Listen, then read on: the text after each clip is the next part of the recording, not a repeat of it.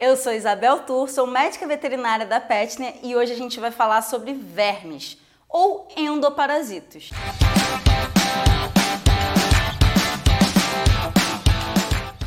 Que são parasitas que estão na parte de dentro do seu animal quando infectado. Bom, esses parasitas podem levar à morte sim.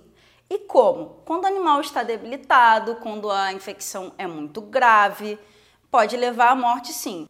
É claro que para evitar que uma fatalidade dessa aconteça, você tem que chamar um veterinário para avaliar o seu gato. E aqui eu tenho uma pergunta da Maria de São Gonçalo. Ela disse que ela achou um gatinho filhote na rua e estava cheio de vermes. Ela me perguntou se ele já nasceu com esse verme ou se por acaso ele pegou na rua.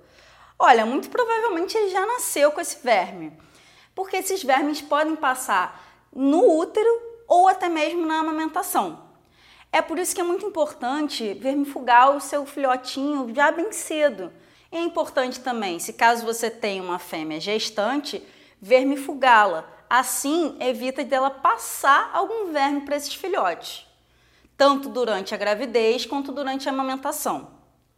Então, o filhotinho ele vai tomar o vermífugo aos 20 dias, repetindo 15 dias depois e em seguida 30 dias depois. Assim a gente tem uma cobertura desses vermes pegando todo o ciclo dele.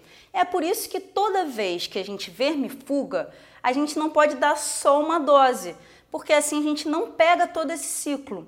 Por isso que às vezes você vai ver que o seu médico veterinário vai passar várias doses de um mesmo vermífugo. Isso tem a intenção de abranger todo o ciclo desse verme porque alguns vermífugos pegam uma gama bem grande de vermes. Mas é claro que é importante sempre chamar o médico veterinário para avaliar qual vermífugo e por que você dá para o seu gato.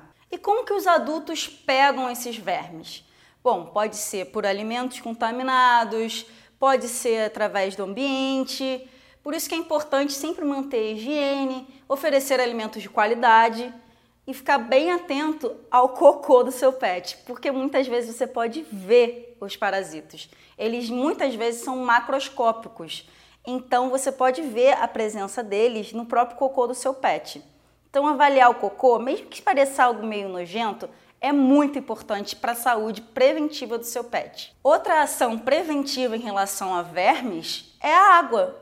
oferecer uma água de qualidade para o seu pet também evita que ele desenvolva uma doença parasitária, ou seja, uma verminose.